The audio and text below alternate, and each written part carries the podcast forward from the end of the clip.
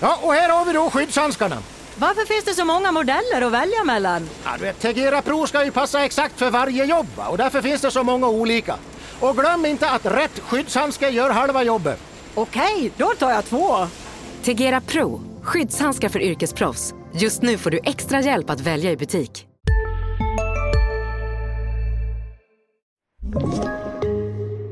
Det är måndag och Sanny och Svensson är tillbaka i era lurar och eh, då har vi kommit till det 51 avsnittet och vad tänker du på när du hör nummer 51? Musse Håkansson, Christian Näckyvä, Kevin Kapstad, Mats Roselli, Max Verino, känn på det namnet. Det är, det är inte The Sousa-klass, men Verino, Anton Lander, en av mina favorit 51-or och Filip Hollander. Jag tar vid vid 51 och eh, tar då Pasi Mätinen, en av de framgångsrika finländarna i HV71. Vi har eh, Micke Hannula från samma klubb har han också spelat. Emil Sylvegård, David Lidström, vi har Mark Sanetti, vi har Johan Talberg, vi har Francis, ja, de sa en gång i tiden buljong för att göra det lättare för, för uttalet. Och naturligtvis, jag har inte glömt honom, nummer 51, Rickard Wallin. Melin tar pucken ändå för HV, massa dragningar. Tappar pucken och det blir 2-1 situation för Färjestad. 10 sekunder kvar. Nordström har läget mot Wallin, skjuter i mål! Med Rickard Wallin gör 4-3 för Färjestad efter 19.53 och det utbyter en TV-puckglädje i Färjestadlaget. Men jösses Björn Melin! Vad gör du? Du får inte göra en dragning på offensiv blå. 2-1 situation för Färjestad. Nordström till Wallin efter 19.53.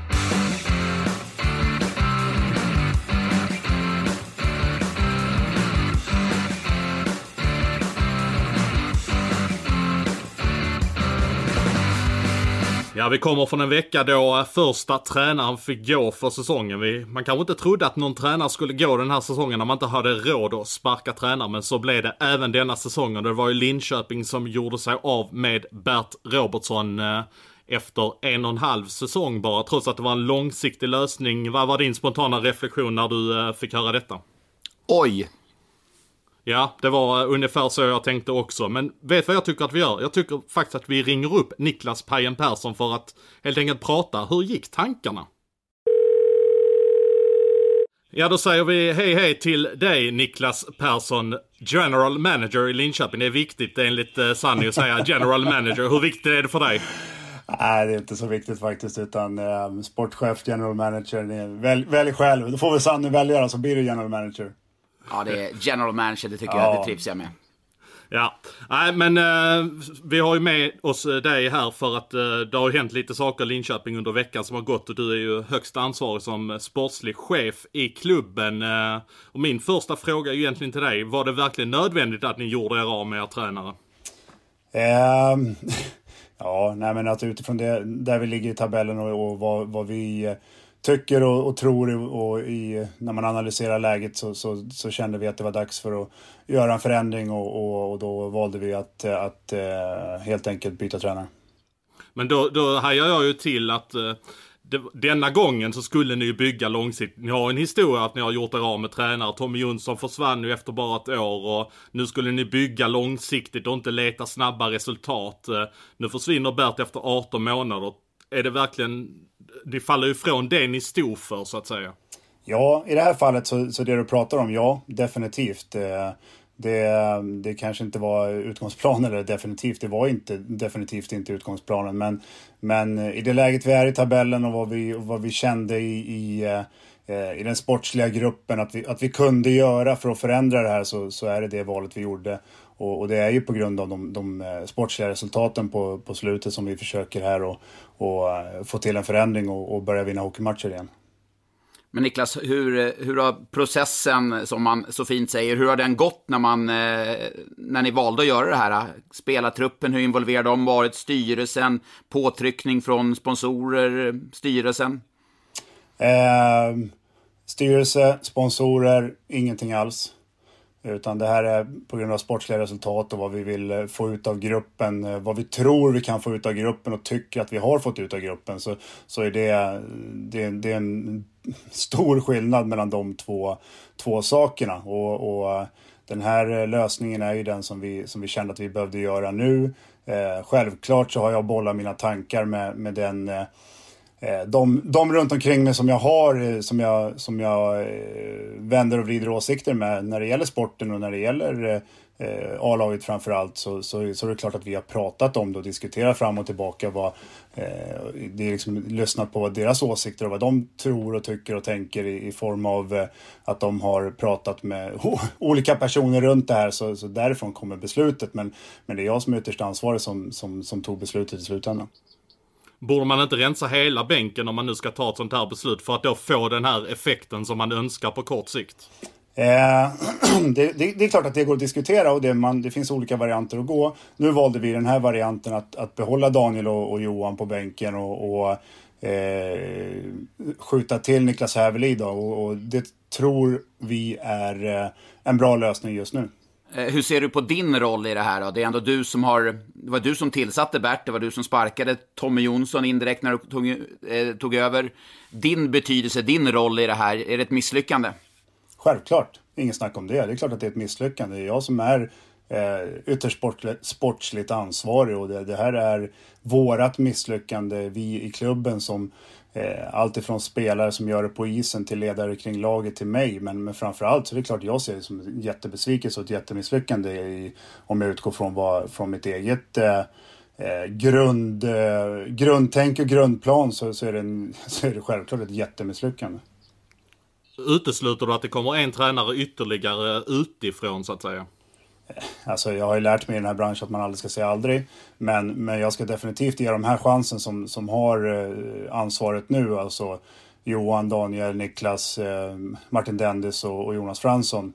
De ska verkligen få chansen att visa att de, de kan ta det här steget, att ta mer ansvar och vara mer mer eh, vad ska jag säga, delaktiga i, i beslutande lägen, ta, ta mer övergripande ansvar för, för prestationen än vad jag kanske hade velat att de hade gjort från början. Men, men det finns mer att ta av där, det är jag helt säker på.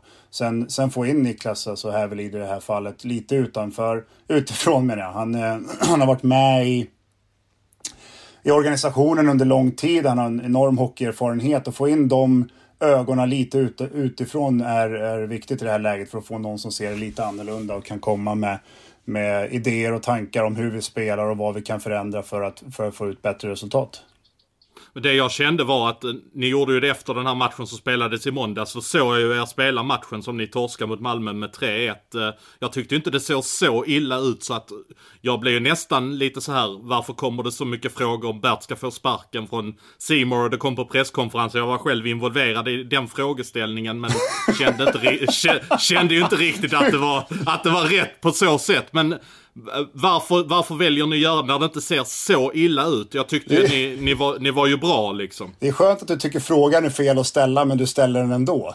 Du... Ja, men jag hakar ju på, jag hakar ju på tåget så att säga. Ja, Nej, han är en håller... medgångsjournalist. Precis, han, dit, dit vinden blåser, dit hänger Svensson med. Ja, nej men, nej, men självklart om vi ska vara seriösa så, så är ju... Eh, Eh, det är inget beslut som bara grundades på den matchen, så är det ju inte. Utan det här är ju någonting som man har funderat på under, under ett tag och, och det är ju inte det är ju inte ett, ett beslut man bara skjuter från höften och, och, och bestämmer sig från, från att eh, signal, signalen går efter 60 minuter och nu ska vi göra en förändring, nu går, nu går vi och byter tränare. Så fungerar det ju inte utan det är självklart att tankarna eh, har funnits och, och, och i form av att vad kan jag göra för att förbättra laget? Vad kan jag göra för att förbättra prestationen på isen på varje individuell spelare? För det är det som krävs för att vi ska ta oss ur den här, det här hålet som vi själva har grävt. Och, och, och då kom beslutet efter den matchen att det just var då.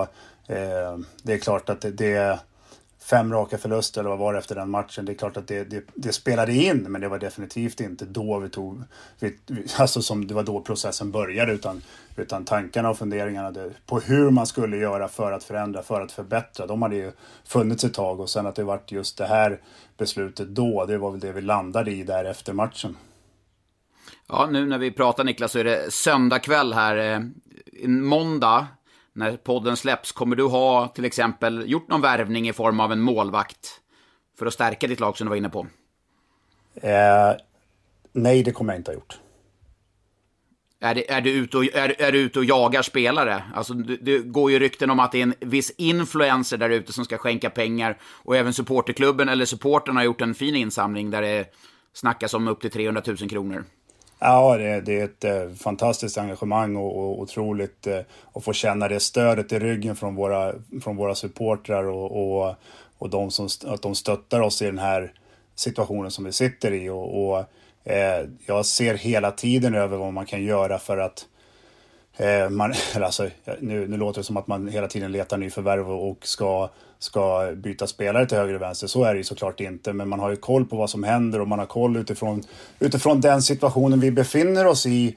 Eh, både sportsligt men också skadebiten och hela, hela det paketet så är det klart att man har koll på vad, vad marknaden och man, man försöker hela tiden att eh, se vad som, vad som skulle vara bäst för laget. Eh, vare sig det är att jag, att jag ser att det är en spelare som är på väg tillbaka från skada eller skulle, som i vårat fall när vi har så här många skador, så att någon av dem skulle få ett bakslag. Att någon av dem skulle vara borta längre än den planen som vi har för dem, att vi skulle få reda på det. Då är det klart att då ser vi över truppen och ser vad vi kan göra. Men, men mer än så så kommenterar jag inte. Men du, eh, helt ärligt, behöver du en ny målvakt? Svara nu helt ärligt. Jag kommenterar de spelarna jag har, ingenting annat utan eh, vi kan prata om de spelarna som vi har att tillgå kvällen vi ska spela match eller däremellan i skadebiten. De, de kommenterar jag. Är Jussi, eh, Jussi Rinnes tillgänglig för spel? Nej, det är han inte. Hur långt framöver är han inte tillgänglig för spel? Eh, jag kan svara nu. Eh, nu är det ju söndag när vi, när vi eh, spe, spelar in det här och jag hoppas att han tränar med laget imorgon. Men eh, han har inte tränat med laget fram till idag och då är han ju inte heller aktuell för spel på tisdag. Så därför svarar jag att han inte är tillgänglig för spel. Men, men jag håller tummarna för att han kan träna imorgon. Men jag lovar ingenting. Eh, Brock Little och Filip Berglund, hur långt bort är de från spel? Eh, Brock Little är en bit bort. Han följer den planen och allting går precis enligt, enligt den utstakade planen. Så det är en bit bort kvar. Uh, han har väl gått ungefär halva tiden om jag inte är helt ute och cyklar. Eh, Filip Berglund känns närmare än Brock, det gör han definitivt. Han har varit på is här och provat och, och, och, och vi ser framsteg i hans rehabilitering. Så att eh, eh, han är närmare än Brock, det är han, det tror jag. Men för de som inte följer Linköping på daglig basis genom korren och så vidare, vad innebär, hur lång har tiden varit eh, på Brock? Du sa halva tiden, men vad har utgångstiden varit så att säga? Eh, ja, jag, nu...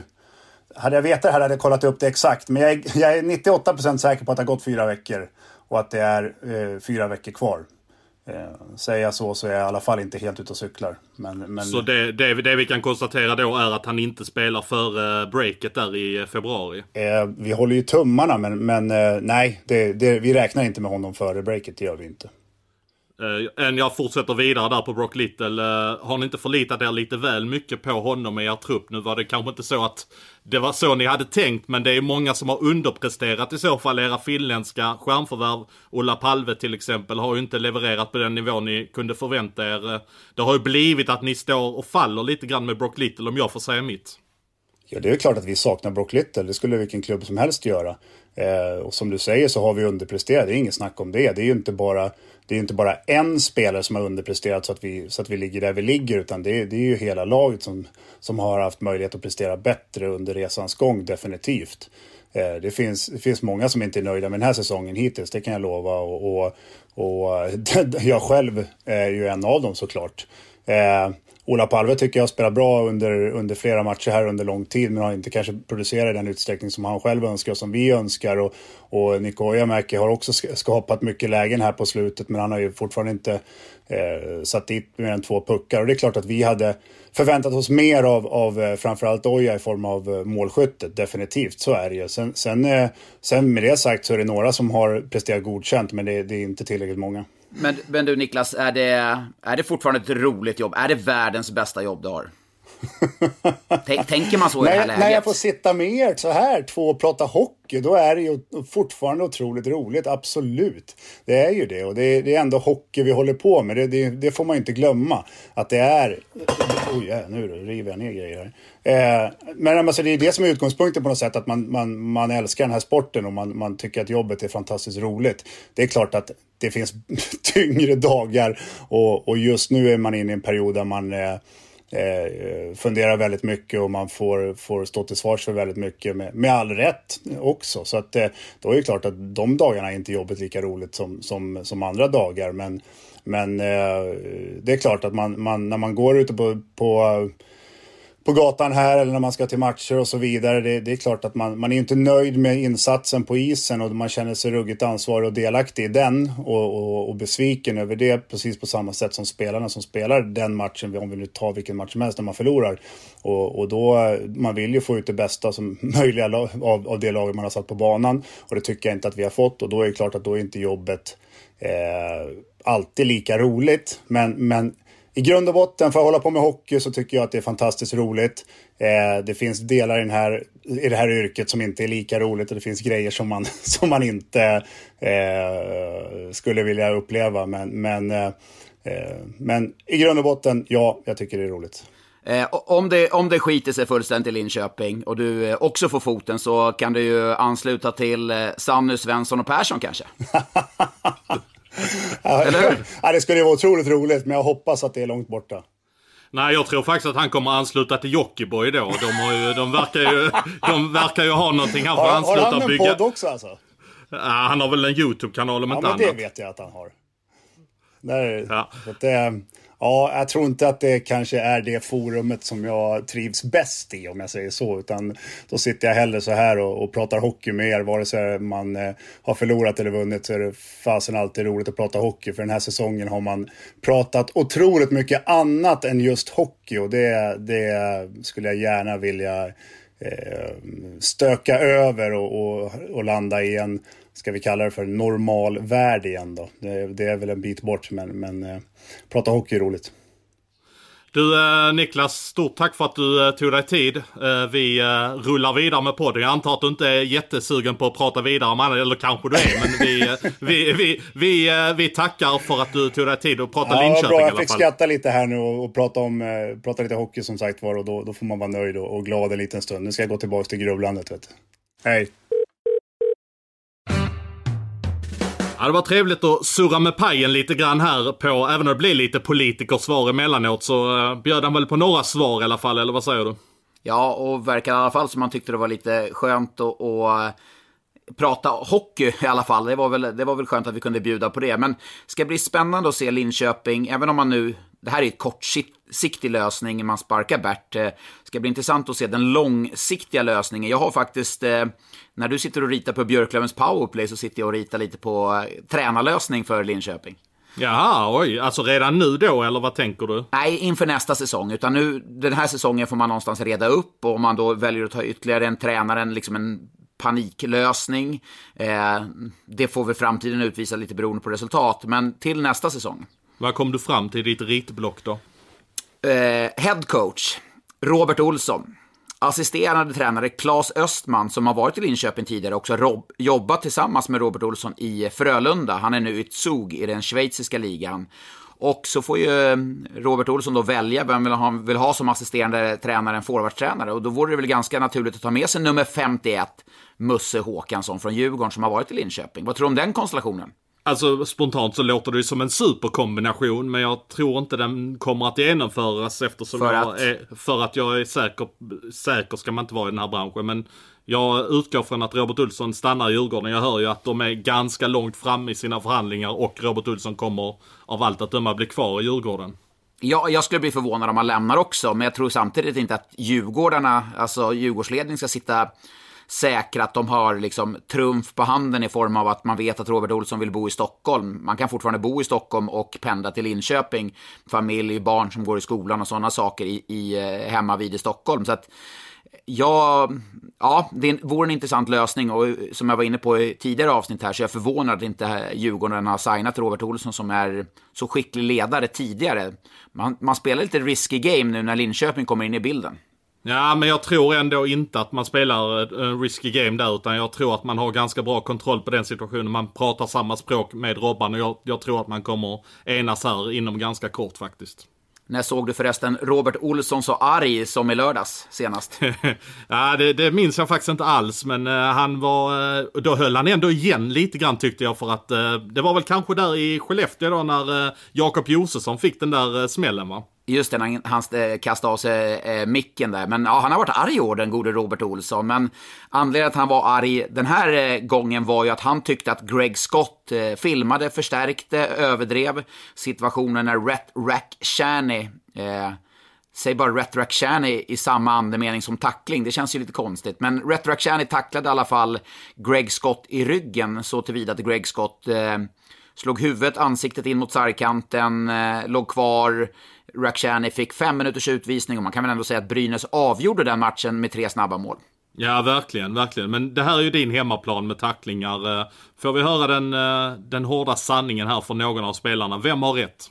Eh, jag tycker inte att Robert Olsson har rätt att eh, Greg Scott filmar. Jag tycker ingen har rätt att eh, säga att Greg Scott filmar, för han slår faktiskt ansiktet i sargkanten. Eh, alla som någonsin har slagit ansiktet i sargkanten vet att det gör ont. Så jag tycker inte att han filmar. Med det sagt tycker jag inte att det är ett matchstraff på Retroac Två minuter, max två plus tio för tackling i ryggen. Eh, det är, han saktar ner på farten, han är inte så våldsamt. Det är dock en skaderisk när man tacklar i ryggen så. Eh, jag tycker inte att Greg Scott vänder upp i tacklingsögonblicket ryggen, utan han står med ryggen ut, ut mot, eh, mot Rakhshani. Men kraften som Rakhshani lägger in där är inte så våldsamt så att det ska ge ett matchstraff. Ja, och sen Retroactiani vet man ju också att eh, där, där tycker jag någonstans att man ska värdera Retroactiani. Han är ingen som delar ut den typen av smällar. Det, det, tycker jag faktiskt är viktigt av domarna att man, att man gör en värdering ska man i den situationen. Ska man verkligen göra det? Alltså jo, men jag, jo, men det tycker jag man ska göra faktiskt. Alltså, men om, om Emil Sylvegård slår av på takten till exempel där, eller eh, någon annan liten buse då, om man säger så. Eh, om de slår av på farten, ska inte det bedömas likadant då? Jo, det är ju en jättevettig åsikt naturligtvis. Men eh, man måste ändå ha klart för sig vad Rakhshani är för spelare och eh, att han inte delar ut den typen av smällar. Och då, man måste ändå kunna värdera det läget tycker jag på något sätt. Eh, hade du bedömt det annorlunda så tillvida om det var en filmning, om det hade varit Kevin Clark, eh, också en Brynäs-spelare som hade ett rykte om sig och, och filma eller nu kommer jag inte på någon annan som kanske haft det ryktet de senaste åren. Eh, hade du bedömt det annorlunda huruvida Greg Scott filmade då eller inte? Ja, det, det är också en bra fråga. Nu, sett, nu målar du in mig riktigt ordentligt i ett hörn här faktiskt känner jag. Men eh, nej, det, man får bedöma från situation till situation. Jag tror domarna också tänker, precis som du är inne på där, att är det någon som har en historik kring det så, så tar man ändå i beaktande på ett sätt. Men det känns ju ändå som att Brynäs är lite mer på gång efter coronauppehållet, även om man åkte på rejält pisk mot Oskarshamn eh, i eh, tidigare i veckan. Så eh, nu har, man, nu har man börjat samla de poängen man måste göra för att kravla sig ovan det där kvalstrecket. Ja men det är, ju, det är ju verkligen mer än så för att de har ju ändå tagit 12 av 18 poäng här sen det här coronauppehållet. Då har de spelat sex matcher och plockat in 12, alltså fyra segrar av sex möjliga och det är ju kvalitet som kommer få dem att stiga avsevärt i tabellen. Om man nu orkar hålla det över tid. Vi ska ha klart för oss att Brynäs kommer ju få det tuffaste schemat av alla lag när man ska stöka av mer än en halv säsong från mitten på januari fram till mitten på mars och hur det ska gå till är ju helt ja, sjukt. Ja, det, det är ju galet, men de har ju höga toppar. De har varit effektiva. Eh, de tog poäng mot Leksand där förra lördagen. Eh, för en dryg vecka sedan. Utan att och, var, och, var, och då var de inte alls bra. Då var de mer eller mindre helt utspelade. Precis. De var väldigt effektiva mot Djurgården där. Tre snabba mål i det här femminutersutvisningen som vi pratade om. För att i tidigare i veckan där mot Oskarshamn falla igenom totalt där i tisdags. Ja, verkligen. Oskarshamn fick ju en riktig ketchup-effekt och då var det ju många Brynäsar som i princip hade kastat in handduken för säsongen. Och det visar ju verkligen hur, hur snabbt det vänder i den här branschen. Det är mycket känslor och sådär kring fansen. Vinner de mot Linköping, vänder alltså 2-0 till 2-4. Och sen så vinner de stort mot Djurgården och helt plötsligt så är det ju helt andra tongångar mellan fansen. Tisdag, då ses vi i Gävle. Brynäs-Malmö, det är ändå en match som eh, den är ganska pikant den matchen om man säger så. Ja, verkligen. Eh, det blir ju... Eh, ja, det blir någon form av sida lagen kommer välja där. Malmö har ju plockat ganska mycket poäng här under 2000, 2021 ska man säga. Eh, Brynäs har ju också gjort det så att eh, det laget som vinner den matchen, jag ska inte säga att de lämnar en bottenstrid bakom sig på något sätt, men de skaffar sig ett väldigt bra läge. Jag räknar ihop lite snitt och sådär vad, vad lagen kommer behöva tidigare under förra veckan och och det är ju så att eh, det är först till runt 60-61 poäng räknar jag med att för att man ska undvika kval. Och eh, det är de två som har bäst poängsnitt av eh, lagen där nere så här långt.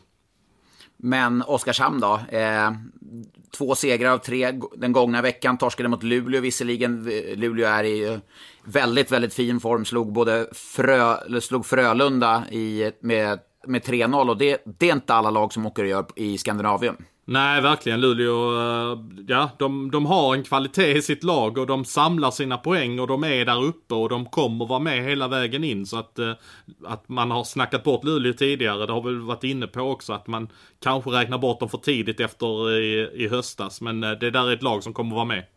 Det har hänt någonting i Luleå. Man ser när Erik Gustafsson pratar att det har jag tror att man har känt att det har varit tidigare, att man, man har tagit det lite för givet. Och det, det är ganska lätt hänt eh, när man har varit så pass överlägsen som man var ändå, så får man säga, man var i fjol. Och man har, har i stort sett samma lag och man går in i säsongen och känner att men vi vet vad vi kan, det löser sig. Då smyger den känslan, det löser sig-känslan in. Och den har nu försvunnit att okej, okay, nu är det andra halvan, det är dags att växla upp. Och det tycker jag verkligen Luleå har gjort. Men vad som har hänt i Luleå också är ju att Chris De Sosa har brutit sitt äh, målsvit ju. Ja, för dåligt. Stra straff, det går till straffar mot äh, äh, Rögle i tisdags. Och han får inte lägga en straff. Nej. Bulan måste ju vara någon med LG Pettersson där som hade tangerat rekordet, att han måste vara team LG Pettersson då. Ja, det tror jag alldeles säkert. Det, ja, det är för dåligt. Ja, det, är, ja, det är för, för dåligt alltså. Det, nej, där, där satt jag och kokade i eh, tv-soffan. På tal om toppen där så ställde du en fråga till mig förra veckan om eh, vilka jag tror vinner SM-guld först. Och det var bland annat Luleå och Örebro i den här leken du blandade in vilka som vinner SM-guld först. Och nu har jag sett Örebro en hel del den här veckan. Jag bänkade mig. Det var härligt att få en liten eftermiddagsmatch där i onsdags. Oh, visst, visst, var det? Ja, den var fantastiskt eh, fin att få där. Och sen så spelade de direkt efter Malmö borta. Jag tyckte de var riktigt bra mot Malmö där och de skulle vunnit den matchen. Och sen går de och vänder mot HV till 5-2. Där är ju en väldigt hög högsta nivå i det laget.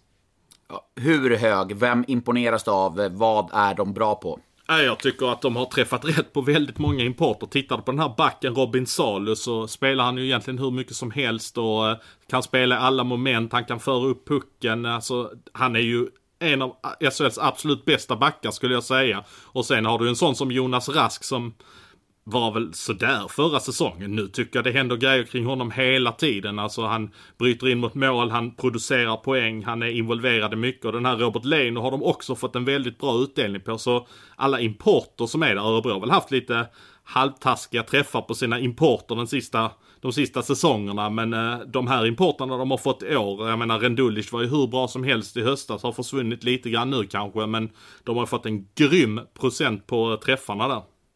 Eh, Robin Kovacs, Emil Larsson ändå nyförvärv, även om Kovacs anslöt i fjol. Eh, tycker jag en sån som Emil Larsson har ryckt upp sig rejält efter en tvivelaktig start och Robin Kovacs tycker han spelar som en toppspelare nu i serien. Ja, det gör han verkligen. Och Robin Kovacs, eh, det väcker ju också intresse borta i öst. Jag vet att det jobbas lite grann på att han ska få en KL-deal till nästa säsong. Och där hör jag att det finns ett konkret intresse. Så jag blir inte alls förvånad om han kommer landa där inför nästa säsong. Trots att han då har ett långtidskontrakt med Örebro.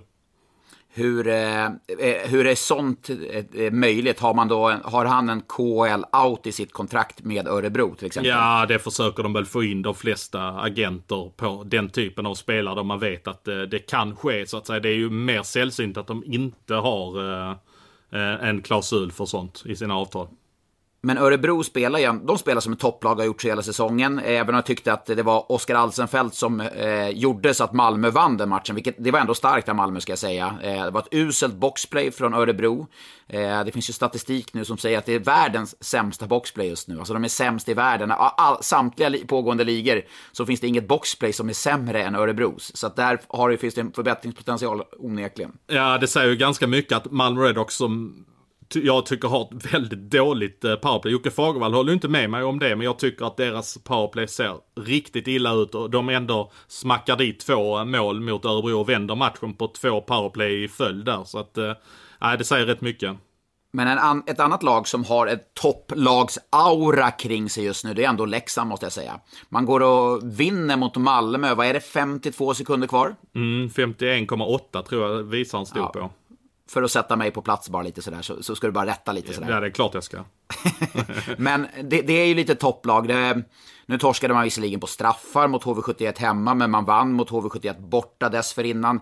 Man samlar poäng, man, man är starka nu och det är klart, den, den första kedjan, det, det går ju inte att förbise att hur pass bra den är. Men där bakom har man ändå, det är gediget, det är, det är bra alltså. Ja, alltså där finns ju ett, eh, ett annat djup i laget. Alltså Carter Ashton har nog betytt en hel del. Han står framför mål i powerplay. Det var ju han som faktiskt petade in den pucken där som Rivik eh, sköt från blålinjen. Rivik Ja, är- så det var inte, Riv- det var inte Rivi som gjorde målet? Ja, det var ju han som sköt, men till slut fick ju Ashton det där målet, eh, har jag sett i statistiken här i efterhand. eh, Och, eh, men Ashton har ju betytt jättemycket för Leksand och de har ju ändå lite spelare borta. Jag menar, eh, Patrik Zackrisson eh, ska ju spela här nu först mot Rögle under tisdagen i veckan. Han saknades ju och han har ändå ryckt upp sig under säsongen. Rittola är skadad, August Berg har ändå gjort ett bra jobb bland backarna.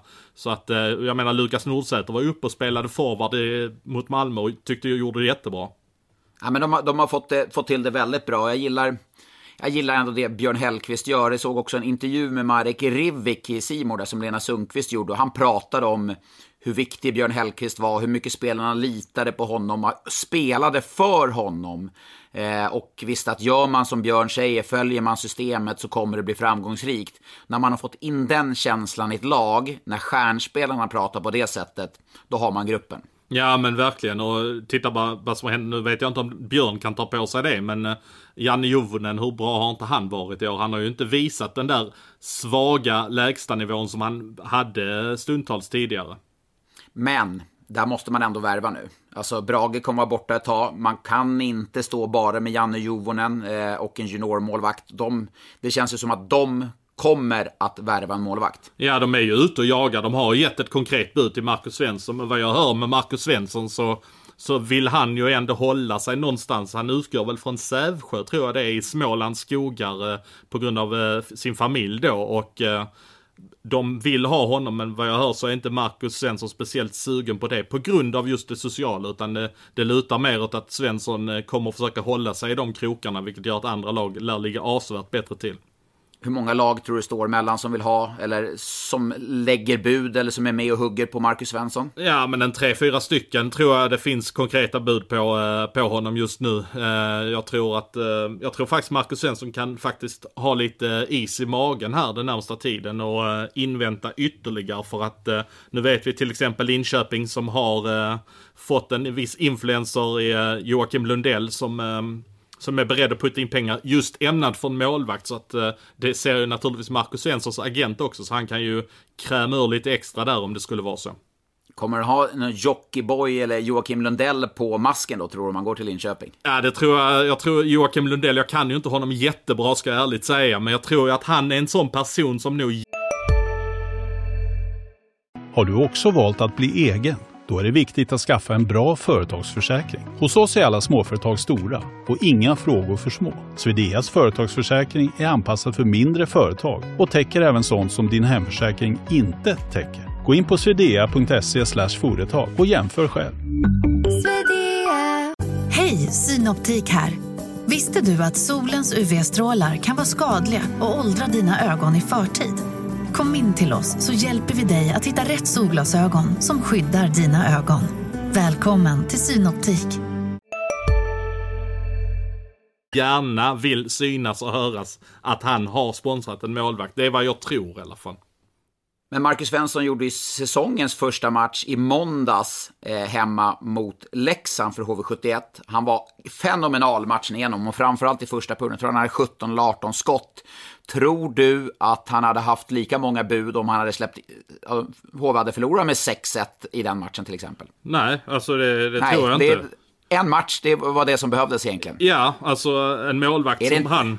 Ja. Men är det inte jävligt kortsiktigt när du tänker efter? Han, en match gör han och så, bara, och så går lag från att nej, han vill vi inte ha till att okej, det här, ja, men han tar vi. ja, nej, är det, men, inte, ja, är det men, inte jävligt desperat? Jo, men det är ju desperata tider också. Det är, det är ju ändå lag som antingen har en skada eller lag som befinner sig på fel halva av tabellen som är ute efter en sån målvakt. Så att eh, det, det kräver desperata åtgärder om man är desperat. Hur desperata är HV71? Ja, på målvaktssidan är man nog inte så desperata för nu kommer ju Hugo Alnefelt tillbaka här eh, och Jonas Gunnarsson och han är väl ändå ett hyfsat stabilt målvaktspar. Det är ju på helt andra saker som det fallerar skulle jag säga. Det är ju backsidan. Jag tycker backar som Emil Johansson, Niklas Arell, eh, Anton Karlsson. Det är inte på en nivå som man kan förvänta sig när man spelar i HV71. Eh, vad är framtiden för HV71? Är det rekryteringar? När, när du skickar ut frågan på Twitter, massvis med frågor. Alla, många är intresserade av HV71. Många glädjer sig lite när ett tilltänkt topplag ligger där i botten, lite hånfulla. Men många är väldigt engagerade kring föreningen också.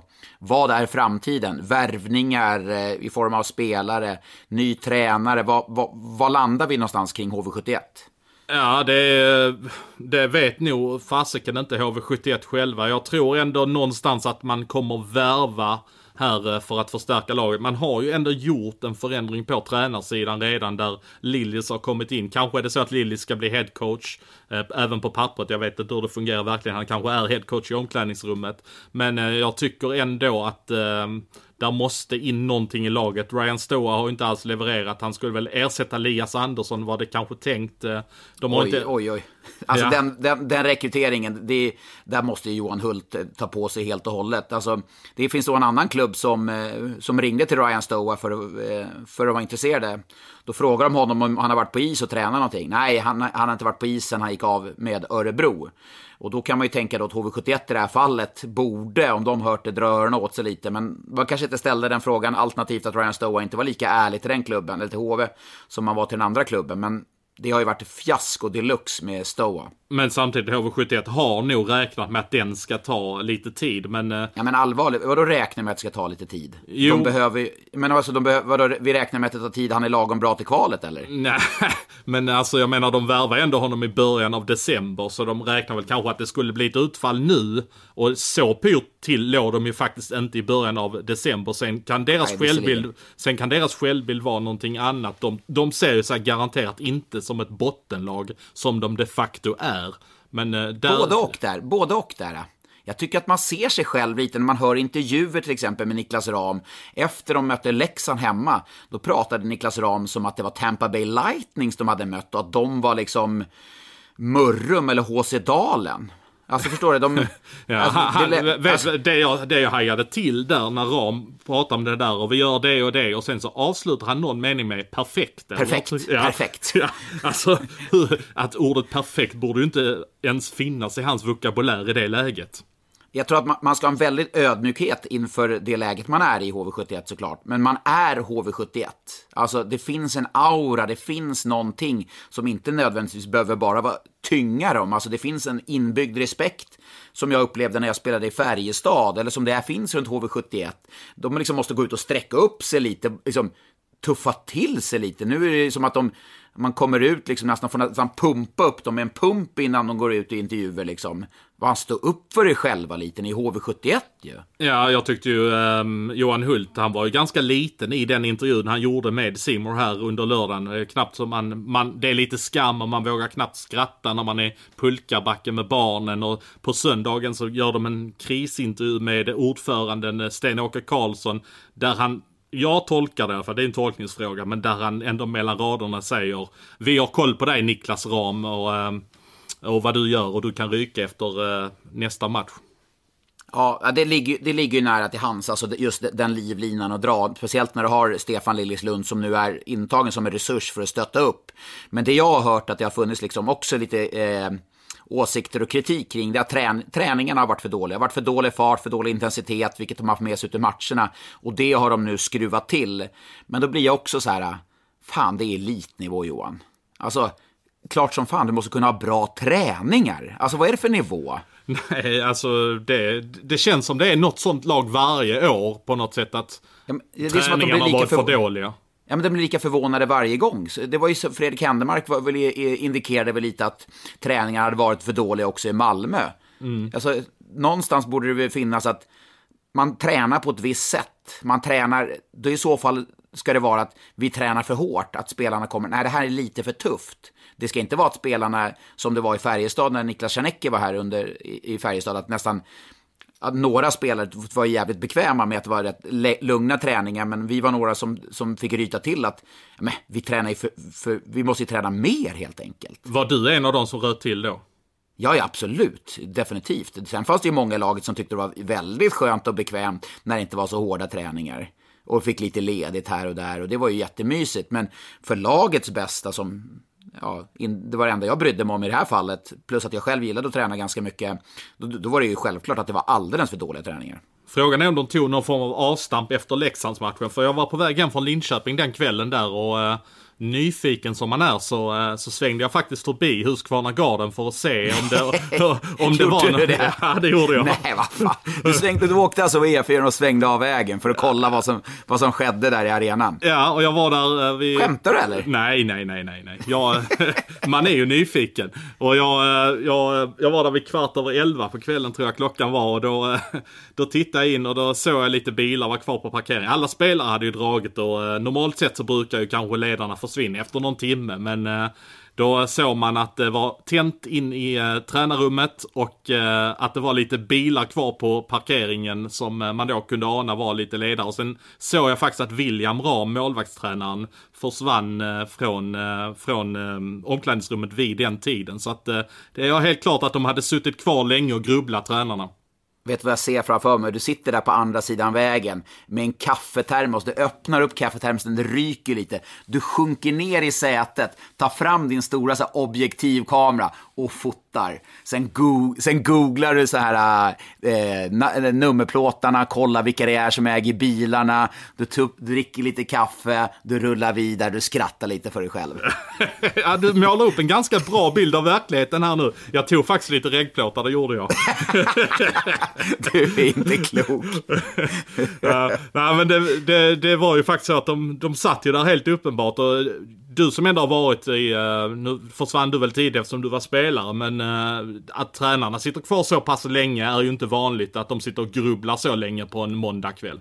Nej, de, det är väl vanligtvis att man kanske man har en bild av matchen och så åker man hem. Man kanske ser bitar av matchen på plats efteråt, sen åker man hem. Man gör sin egen analys, kanske samlas tidigt på morgonen. Men det är klart som fasiken det har skett krismöte efter krismöte efter möten. Man har möten om när man ska ha möten och man har möten för att man ska utvärdera mötena. Det är möten hela tiden när man är så dåliga. Ja, förra veckan när vi pratade så satt jag på ett hotell i Linköping och eh, väntade på en match. Och eh, du själv har varit ute på en enda match denna veckan faktiskt. Eh, du var i Göteborg under lördagen och fick se ett Frölunda mot ett, ska man säga, helt ointresserat Färjestad eller? Ja, det är ganska nära sanningen där faktiskt. Jag tycker att den matchen, eller Färjestad var bra första tio minuterna i den matchen. Sen var det Frölunda som var mycket bättre. Och det är rätt roligt att se på Frölunda när, när de är bra, för att de är bra för att de är jäkligt tunga, de är bra för att de har fyra kedjor. De är inte bra för att det är så här, åh titta vad Ryan Lash gör eller titta på den passningen från Rakhshani, utan det är mer hårt jobb, gediget, bra. Det är liksom kanske inte så här äh, snygga dribblingar, äh, avgörande skottlägen så, utan man maler ner och man gör det ruggigt bra. Då blir man tuff att möta när, när du säger maler ner så tänker jag ändå på HVs guldlag 2017. För det, där kan vi prata ett lag som verkligen malde ner sina motståndare i match efter match. Ja, det var, där hade ju de, men de hade ju lite fyra enheter där, där de hade lite variation på, du hade Tedenby med Sandberg och Elias Andersson, lite tyngre med Törnberg och Önerud. Det var, det var en variation, men här i Frölunda tycker jag det är, det är rätt mycket tunga och framförallt det jag gillar med Frölunda, det, det är mycket ledare i laget. Alltså, Säger vi som Färjestad nu, när de inte har en Gustav Rydahl som är borta hela säsongen, eller Linus Johansson som han hade i fjol. Vem är det som leder det laget? Det är som, vem, vem är ledaren i den gruppen? Vem är det som tar tag i det bland, bland forwards, om man säger det? Ja, det, det är, kan, ju, mm, det är kanske så. Pontus Widerström som visar lite vägen. Alltså så här, som, med lite attityd eller någonting. Utöver det så är det väldigt det är väldigt få som gör det. Men kollar du Frölunda, om du tar bort Joel Lundqvist, Niklas Las eller vem, vem som helst, du har, liksom, du har så många spelare som fyller på, som driver varandra hela tiden. Max Friberg är ju till exempel en sån spelare som Oj, får, får alldeles bra. för lite kredit.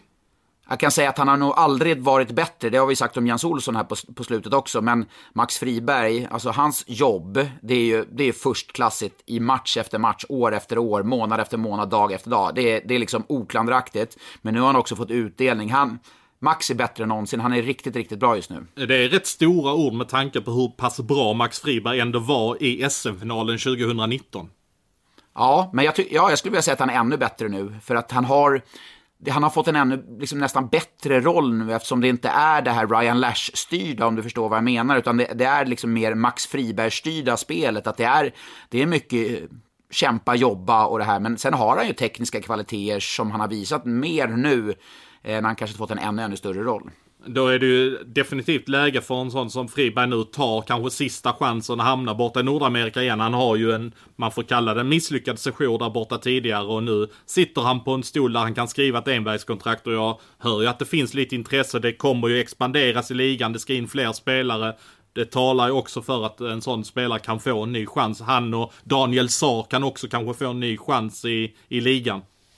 Ja, eh, jag har inte tänkt de banorna riktigt kring Max Friberg. Jag har liksom tänkt på något sätt att han, han är klar där borta. Men det är klart att han inte är. Han är ju han är fortfarande ung så tillvida att han har, eh, han har bra år framför sig. Och det är ju, NHL-klubbar kollar ju på en Fredrik Händemark till exempel. Tidigare en Belmar. Alltså den här spelaren som kan spela lite längre ner i laget till en tredje, fjärde kedja till en relativt billig peng och göra det bra. Så det är klart att en sån som Max Friberg är han skulle göra det bra i NHL, det är helt övertygad om nu. Utan att uh, vi blir alltför långdragna över det, men uh, vad fick du för känsla av uh, den lilla dispyten mellan Pennerborn och Roger Rönnberg? Jag tyckte det var rätt uppfriskande. Det tycker jag också. Eh, det hela grundar sig ju i att Alfred Bergman, då, en junior i Färjestad, eh, knappt hade haft speltid. Han har haft ungefär 3.30-3.50 minuters speltid över hela matchen. Han är inne i, i slutskedet av matchen, det är väl en 40 sekunder kvar, och tacklar eh, Viktor Ekbom i ryggen så tillvida att Ekbom eh, faller ihop, ramlar och ser ut att ha gjort illa sig ordentligt.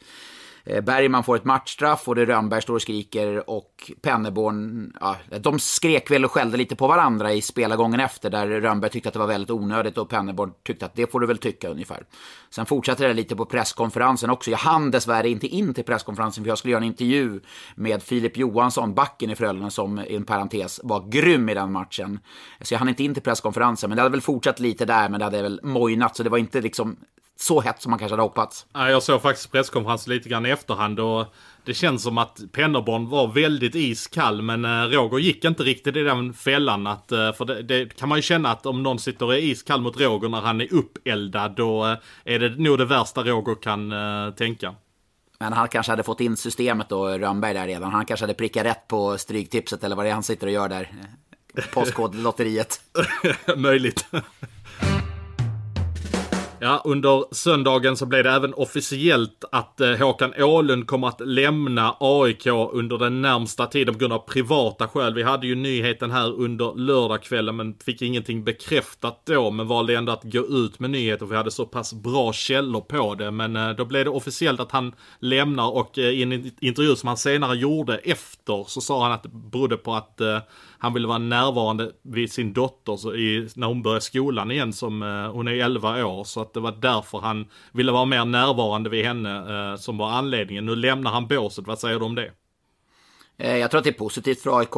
Eh, när, under den perioden som målen var borta så um, gjorde ju Blomqvist där, eh, gjorde bra jobb. AIK spelade bättre. Jag tror inte att Håkan når ut på det sättet som han önskar, eller AIK önskar, till, till laget heller. Så jag, jag, tror att det är jag hoppas på alla sätt att Håkan, eh, att dottern mår bra och allting funkar så. Men för AIKs vidkommande så tror jag att det är eh, positivt. Ja, jag hör ju att spelarna gillar Anton Blomqvist jättemycket och att det var eh, en helt annan jargong i gruppen när det var Blomqvist som, som ledde laget. Att de trivdes att vara under honom. Nu ska de ju ha in en assisterande tränare också och det kanske har hunnit bli officiellt där. Men om jag bara får spekulera lite så blir jag inte förvånad om Anton Blomqvist kommer ta upp sin eh, lillebror att assistera honom. De hade Malmös J20 förra säsongen och hans eh, eh, bror Albin har ju inget lag den här säsongen. Så jag blir inte alls förvånad om det är han som eh, kanske när detta är ute har presenterats. Men då, om eh, då Anton tar upp sin brorsa Albin, eh, det är väl ändå tecken på att Albin kommer inte dit bara för en månad, utan det är väl ett tecken på att Håkan kanske inte kommer tillbaka då? då? Ja, alltså det är någonstans det de får utgå ifrån för att eh, om nu Håkan har lite problem privat då att eh, han måste ha, vara närvarande vid sin familj så vet man ju inte alls hur länge det varar utan då kanske man ändå får ge Håkan den tiden som eh, han behöver till sig och sin familj. Eh, Håkan Ålund och Per Kente firade stora triumfer i Oskarshamn när de tog upp Oskarshamn i hockeyns finrum SHL. Kommer Per Kente har samma framgångar med Robert Lahti. Jag har svårt att säga Robert Lahti. Varje gång jag säger Robert Lahti tänker jag på en andra hockeydomare Robert Lahti. Och Hans Wallson. Kommer, kommer, kommer de ha samma succé? Eller skulle potentiellt en sån som Håkan Åhlund på sikt kunna vara aktuell för Björklöven, tror du? Jag tror inte att Håkan och eh, Per Kente kommer jobba ihop eh, längre i framtiden. Det det var faktiskt inte alls långt bort från att de gick skilda vägar innan. Det var så pass framgångsrikt på eh, det sportsliga så de helt enkelt inte kunde gå skilda vägar. Men vad jag hörde så klaffade det inte alls mellan de två. Så att jag tror inte att Håkan och eh, Kente kommer jobba ihop eh, med. Kommer Hans Wallson jobba resten av säsongen i Björklöven då till exempel? Man har ju pratat om det är inte kris i, i Björklöven, absolut inte på något sätt. Men de vinner ju inte den utsträckningen som, som de bör kunna göra. Och då är ju min nästa fråga, är Hans Wallson en produkt av Skellefteås fina system? Kanske som Bert också var, om nu Bert blev lite, Robertsson lite synad i Linköping. Är Hans Wallson en produkt av Skellefteås ja, eh, årskullar, årgångar, system eller är han en fortsatt jäkligt skicklig tränare? Ja, men jag tror ändå det är en kombination faktiskt. Alltså Hans Wallson, det är väl ändå en, en bra tränare, men det är klart att han eh, han fick ju mycket framgång, om man får säga gratis. Det är ju ganska respektlöst att säga gratis. Ja, nej, det ska man inte göra. Nej, nej han, gjorde det svin, han gjorde det jättebra. Och det, det, det gjorde han. Det, det, ska, det, ska, det ska man inte hymla om. Men det är ju en kritisk vecka de har framför sig, Björklöven. Ja, nu slipper de i alla fall möta Mora på hemmaplan ju. Ja, precis. Ja, stackars Mora som gick, de gick ju och vann här igen och eh, bara väntade på att de här, eh, det skulle bli läggmatchsnacket igen. Men det, det, blev det inte den här gången. Så det var ju Mora spöklaget för Björklöven. Ett annat spöklag som de möter den här veckan, det är ju faktiskt Södertälje också. Just det, Södertälje har ju slagit dem eh, tidigare under säsongen. Det är ju rätt många lag som faktiskt har slagit Björklöven. Det är ju eh, Väsby har ju slagit dem två gånger också. Så att det finns ju lite spöklag för dem. Jag tror de har torskat tio matcher. Det gjorde de ju definitivt inte på hela förra säsongen. Så att de ligger ju, de ligger till och med efter BIK Karlskoga i tabellen. En tabell som haltar ordentligt. Men äh, jag tror ändå när vi summerar detta så kommer Björklöven att vara bland de två främsta lagen. Nu får de in Temo Eronen i, äh, i laget också. Det är ju ändå en klassback på den här nivån. Om eh, inte Björklöven hade plockat honom, Temo Eronen, tycker att eh, Kent Nubben Norberg skulle ha plockat honom i Timrå nu när man fått Marcus Hardegård skadad, kanske så hela vägen in till slutspelserien börjar?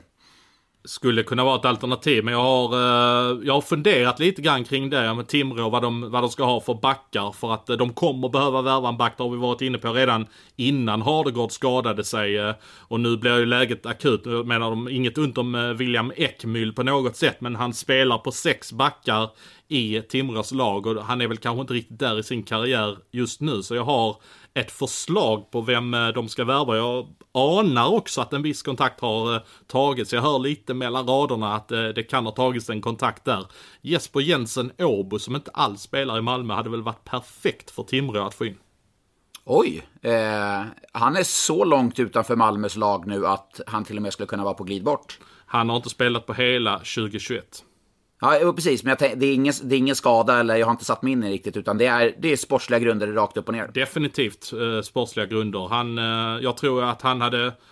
Hade han gått till Timrå nu, jag menar Morten Matsen hade säkert kunnat prata in honom och prata gott om honom. Han hade kunnat gå god vad det är för en personlighet och så vidare. Det är absolut inget fel på personligheten hos Jesper Jensen Åbo. Tvärtom. Han har ju gnuggat på som tusan på träningarna här nu sen, eh, sen han hamnade utanför laget och gnäller ingenting vad jag hör från gruppen eller någonting. Och, eh, han hade ju behövt få en framträdande roll och han kommer få en framträdande roll om han går till Timrå. Och de skulle kanske till och med kunna erbjuda honom ett SHL-kontrakt inför eh, nästa säsong om han nu kommer upp med löfte att ja men kommer du så blir du en av våra nyckelbackar nästa säsong. Han har väl ändå varit ett bra förvärv för ett, eh, eh en nykomling i SHL. De, ja, herregud, definitivt hade han varit. Eh, men en, vad tror du om en sån som Alexander Lindelöf då, som lämnade eh, Brynäs tidigare, var, var i eh, Vita Hästen. Är det ingen sån som stärker? Nej, jag tycker han åker lite för dåligt skridsko faktiskt. Alltså jag tycker inte han har den farten eh, och för att vara en bärande back. Jag tycker att det är det Timrå behöver. Eh, han var bra i Västerås, men det var ett eh, självspelande piano. Det är inget fel så på Alexander Lindlöf. Han hade kanske varit bra om de hade behövt en bredd i truppen och fått in han som en fjärde back kanske. Men jag tycker ändå Timrå behöver fylla på på toppen av sin backsida. Ja, vi har pladdrat på ett bra tag den här veckan också och jag tycker att vi tar lite frågestund. Vi har tagit rätt många frågor redan som kom in. Det var mycket kring Linköping och HV71 och det har vi ju verkligen grottat ner oss i. Men vi tar en från Stefan Stickert som är till dig Sanni. Han ställer så här. Är det jobbigt för dig att jobba med Färjestads matcher för Simor med tanke på att du tillhört och tagit guld med klubben? Mm, eh, nej, det skulle jag inte säga att det är. Eh, första året när jag slut, efter att jag slutade, då var det väl kanske lite så att man hade fortfarande kanske ett ben kvar i hockeyn. Att man, man kände att fan vad jag saknar att spela. Och det var ju naturligt att man saknade Färjestad, där jag hade många av mina kompisar fortsatt kvar. Men nej, jag ska inte säga att det är någonting. Jag, jag förmedlar vad som händer rakt upp och ner på isen. Sen ligger det säkert i folks förväntningar att jag ska prata på ett visst sätt för att jag spelat i Färjestad. Både kanske från Färjestads supportrar och andra lagsupportrar som tycker att om men vad du pratar positivt om Färjestad för att man berömmer dem. Och Färjestads supportrar som tycker man pratar negativt för att man pratar negativt om dem. Men jag berättar vad som händer rakt upp och ner på isen, eh, verkligen mer eller mindre. Och har, in- jag är jag är inte känslostyrd eh, för något lag. Jag får nästan mer kritik från djurgårdare som verkar ha en förväntningen på för att jag är från Stockholm, att jag ska hålla på Djurgården. Så där har det målats upp någon bild av att jag avskyr Djurgården, vilket inte heller är sant. Men eh, nej, jag tycker att det bara förmedlar vad som händer på isen rakt upp och ner. Och eh, då hela tiden lutar jag mig tillbaka på vad jag har gjort som spelare, vad jag hade för värderingar och sådana saker. Så att absolut inga problem för mig. Det är bara när du sitter uppe på hyllan i Björkängshallen och käkar pyttipanna och dricker folköl som du inte kan hålla tungan i styr. Ja, folköl. Där, faktiskt på VIP-hyllan, där, där kan man få till och med starkare grejer än folköl om, om det är en fredagkväll. Vet du. Men du, onsdag hade du velat varit i, eh, i Björkingshallen, va? Vet du vad det är på onsdag? Ja, det är Huddinge-Vimmerby. Huddinge, Vimmerby på onsdag. Ja, det, hade, det, nej, hade det inte, jag hade varit där om det hade funnits möjlighet för publik. Det är, eh, hade varit en härlig match såklart. Vi tar en snabb fråga också. Andreas Nilsson. När ska Sanni sluta kalla Noel Gunler för Noah Gunler? Gör du verkligen Ja, det? ja men det, det har jag gjort någon gång. Jag var tvungen att lyssna igenom om det var senaste avsnittet och det, det stämmer. Det är, är faktiskt helt sant. Jag har också kallat eh, Jon Knuts för John Knuts någon gång, i- bara i förbifarten. Så att, eh, det är eh, dålig stil av mig, rakt upp och ner. Jag ska skärpa mig. Ja, det är många som också har hört av sig angående det här så kallade spökmålet i Skellefteå som Växjö gjorde där, eh, ja, där det inte de, de inte kunde konstatera att pucken var innanför men där man ser någonting svart eh, under eh, målvakten där i Skellefteå. Eh, vad, eh, hur ser du på det? Man ska ju, alltså det, är som att, det är ju nästan som en, en rättegång, att du ska kunna ställa allt utom rimligt tvivel att pucken är inne. Och jag gör ju en bedömning utifrån när jag ser de där bilderna, tänker där är ju pucken, den är ju bakom den svarta tröjan i målet. Eh, men då kan man inte säga till 100% säkerhet att det är det och då är det inte mål. Man skulle ju kunna ha någon kanske 70-30-regel kan man tycka. Och det var ett liknande mål också i Göteborg eh, mellan Frölunda och Luleå. Var den över mållinjen, var den inte över?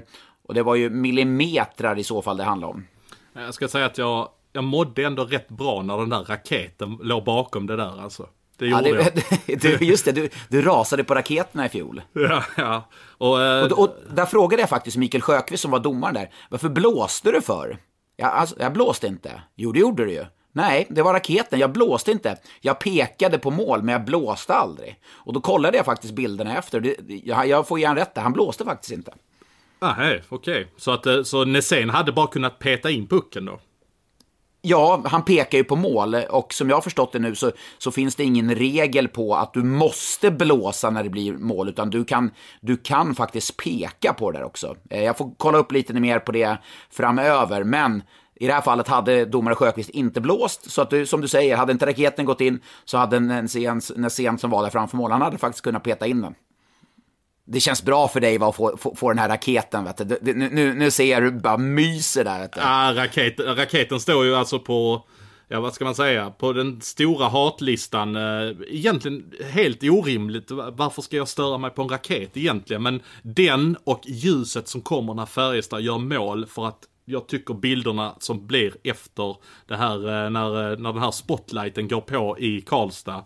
Att alla bilder ser för jäkla illa ut efter det. Det är bara en ren yrkesgrej att jag, alla bilder får något konstigt ljus på sig när Färjestad-spelare har gjort mål. Robin Rosborg, han, han är med oss varje vecka, det är underbart.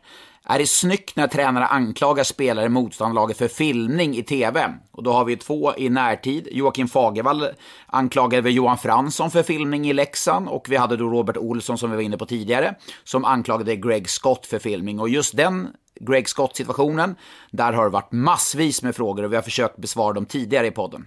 Ja, och sen eh, den här eh, situationen med Fransson och Emil Sylvegård. Jag tycker att Emil Sylvegård blir lite lurad av Fransson. Inte så lite lurad. Han går ju på den fullständigt och han är ju där uppe så att eh, det är en utvisning. Sen kan man tycka vad man vill, men egentligen så har ju ingen en aning om... Det är ju bara Johan Fransson som sitter på svaret om han spelar och över jag. den. Och ja. jag. Ja, okej, okay, men kom, kom, kom med svaret då. Eh, Emil Sylvegårds skridsko träffar ju Johan Franssons skridsko, vilket gör att det är därför han tappar balansen helt och hållet. Ja, då är, det ingen, då är det ju ingen filmning. Absolut ingen filmning. Så att, eh, och det är klart att om Joakim Fagerball eh, är känslostyrd direkt efter en match när man har förlorat med 52 sekunder kvar och sådana saker. Men Nej, eh, där kan jag väl generellt tycka att det blir väldigt mycket diskussioner kring filmningar och det har varit väldigt mycket frågor också kring filmningar.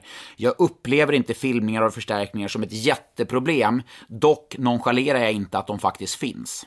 Ja, vi tar en uh, fråga, eller det är ett påstående från Mange Sågen Klingstedt. Oklart om han har lagt till sågen för att han vill såga oss eller vad han vill göra. Men han, han bara hävdar att Västervik blir topp 6 vare sig ni vill eller inte. Och jag ska väl säga det att jag begriper inte var det här kommer från att vi inte skulle vilja att Västervik blir topp 6. Nej, men vi hyllade ju Västervik. Vi satt ju och imponerades av deras powerplay tidigt eh, i podd, eh, den här poddsvängen den här säsongen. Så att eh, Västervik är absolut ett lag vi... Eh, det, han kanske känner lite att det här Vimmerby-pratet vi har, att det, det kanske är emot Västervik såklart. Men det, det, det ska inte förblandas. Vi, vi har kärlek för många. Ja, underbart när det dyker in så väldigt mycket frågor. Det måste ju ha smattrat ordentligt på ditt Twitterkonto under söndag där Johan. Det är ju kul med engagemang och hoppas att ni känner att vi svarar på så många som möjligt också. Dels i vårt poddsnack och även här i frågestunden.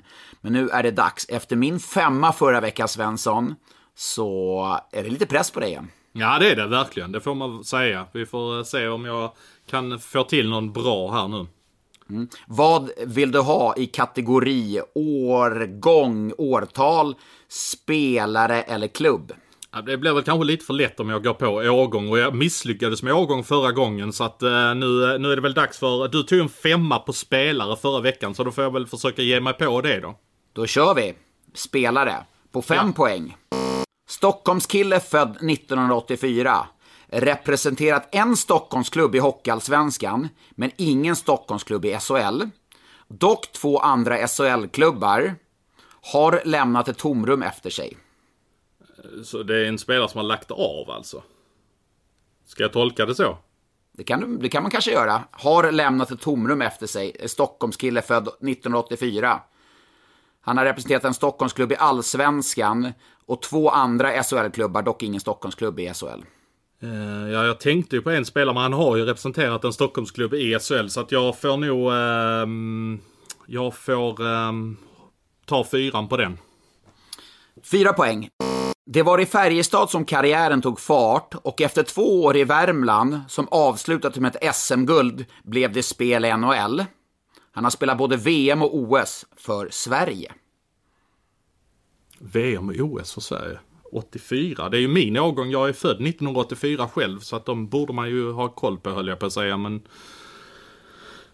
Stockholmskille som har spelat i Färjestad född 84. Vad har de haft för 84 Johan Andersson var 84 men han är ju inte från Stockholm. Eh, mm.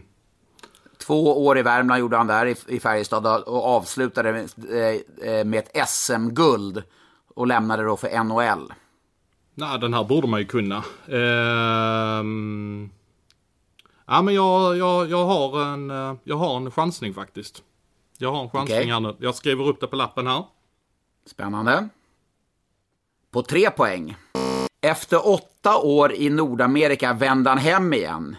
Vilket nummer hade han? Förlåt så enormt mycket. Ja, nu kände jag mig faktiskt ganska bekväm att jag tog det på fyra här. Två poäng. JG? Nej, Monstret var ett bättre smeknamn. Jag tycker det är väldigt lätt här nu för att vara två poäng. Det här ska ju nästan vara en enpoängare. En poäng. Denna nummer 50 la plockhandsken på hyllan i höstas efter en väldigt fin och framgångsrik karriär. Vem är det? Ja, det är Jonas Monstret Gustafsson som eh, du eftersöker här. Det var väl fint att du fick ge honom lite utrymme för det missade du ju förra veckan. Ja, det får jag helt ta på mig. Vi har ju när vi presenterar varje nummer så gör vi upp innan vem som ska säga vad. Och jag hade ju klart och tydligt på min lista nummer 50, Jonas Gustafsson. Jonas Monstret Gustafsson. Det stod där, jag var tvungen att kolla i papperna efter. Men jag fick lyssna igenom och jag hade glömt det. Jag hade hoppats vi kunde skilja på vår eminente redigerare här som klipper, Kim, att han hade klippt bort det. Men det, nej, det var mitt eget fel. Ja, men det var ju bra att vi fick lyfta upp honom lite. Han hade ju behövts i Linköping nu kan man ju säga. Ja, det var det jag menade. Han har, har lämnat ett tomrum efter sig på fem poäng. Så att, eh, det kan man onekligen säga att han har gjort. Och eh, det är väl en stor anledning faktiskt att de sitter där de sitter i skiten, Linköping. Just att han lämnade så tätt in på serien. Ja men verkligen. Hur var det med Johan Andersson? Tog han SM-guld i Färjestad när han var där? För han är ju också född 84. Ja, nej, han spelade ju eh, en säsong. 2009-2010 spelade han i Färjestad och sen lämnade han efter en säsong. Han skrev ett tvåårskontrakt men bröt det kontraktet och flyttade till Linköping sen istället. Så att eh, året efter så vann Färjestad när jag spelade där guld. Ja, men eh, fyra in på kontot var väl ändå helt okej okay, tycker jag. Så, eh, så tycker jag att vi tackar för den här veckans podd och så uh, kör vi en ny vecka ute på fältet och vi ses helt enkelt i Gävle på tisdag då. Underbart. Och eh, Niklas Pajen Persson skiter det sig. Sannu Svensson Persson, det skulle funka.